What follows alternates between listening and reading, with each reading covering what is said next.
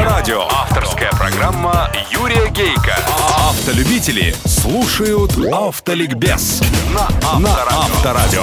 Здравствуйте, дорогие братья-водители, собратья-пешеходы и пассажиры, а также честные профессиональные инспекторы ГИБДД. С вами, как и всегда в это время на волне Авторадио, программа «Автоликбез». Ее автор и ведущий Юрий Гейко. Спонсор компания «Ханкук Тайр». Вы уверены в любых условиях, если шины становятся одним целым с дорогой. Шины Ханкук. Стань одним целым.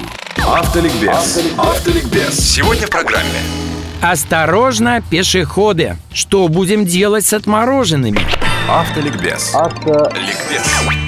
Вот и осень. Глубокая. Почти зима. Зима долгая, 5 месяцев до апреля. Лучше всего, конечно, поставить машину в гараж. Но это мечта. Каждый год об этом мечтаю. А сегодня мне почему-то захотелось поговорить с вами не об осенне-зимних мотивах, а еще раз о пешеходах на дороге. По-моему, сейчас это самая главная опасность для водителя. Опаснее открытого люка, льда на асфальте и даже сна за рулем, потому что шанс убить или покалечить человека, переходящего улицу, водителю выпадает гораздо чаще, в день по нескольку раз. Тем более, что наш пешеход еще совсем недавно, унижаемый автомобилем, и подсознательно, и сознательно стремится за это расквитаться. Идет по зебре, еле переставляя ноги, заткнув уши музыкой. А зря. Далеко не все водители научились человека на дороге видеть. Поймите меня правильно, эти водители не слепые, неплохо видящие. Они знают, соблюдают правила. Они с удовольствием пропускают людей на зебре, если их видят. Если в водительской подкорке пешеход идентифицирован как участник дорожного движения, как автомобиль.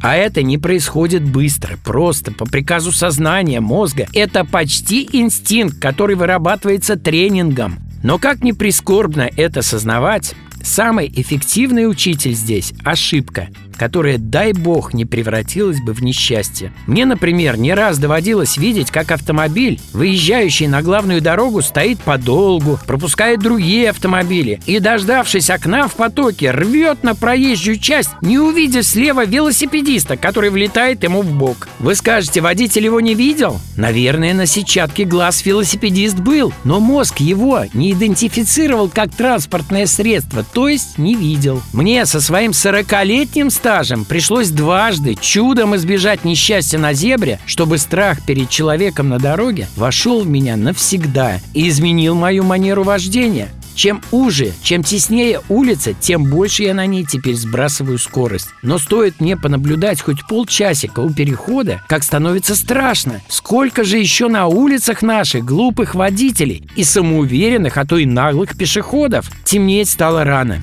Рассветать поздно, под колесами скользко, уже и под грязью и снегом часть разметки. Резко сократилась из-за сугробов и проезжее пространство, и парковочное. Опасно, опасно, опасно. Братья-водители, хотите хороший тренинг? Выйдите в интернет, наберите в поисковике ДТП с пешеходами и просмотрите внимательно хотя бы десятка-два роликов из тысяч. Прививка от беды, от тюрьмы будет. Автоликбез. Автоликбез.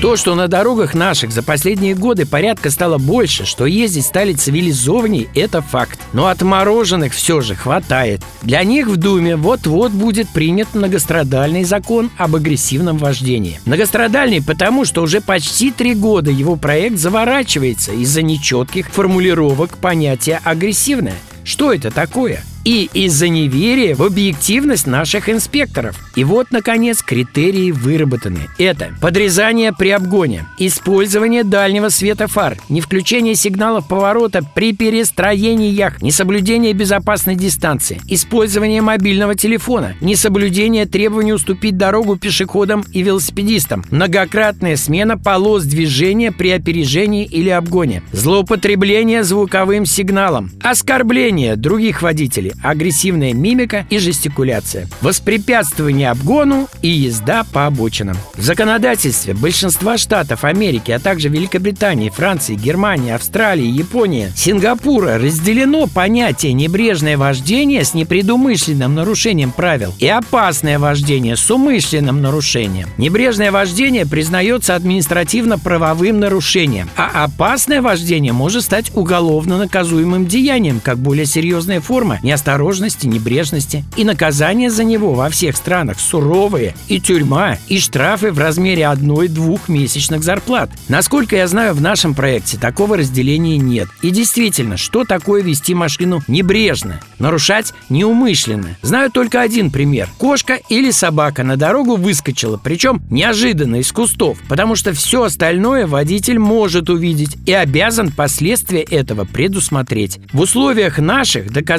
доказательством агрессивности может стать только видеозапись, а вот это обязательно. Автоликбез. Автоликбез.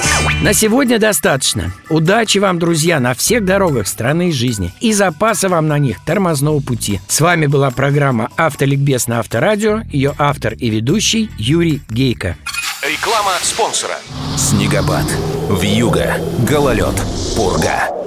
Если стихия преобладает, ты уверен в любых условиях.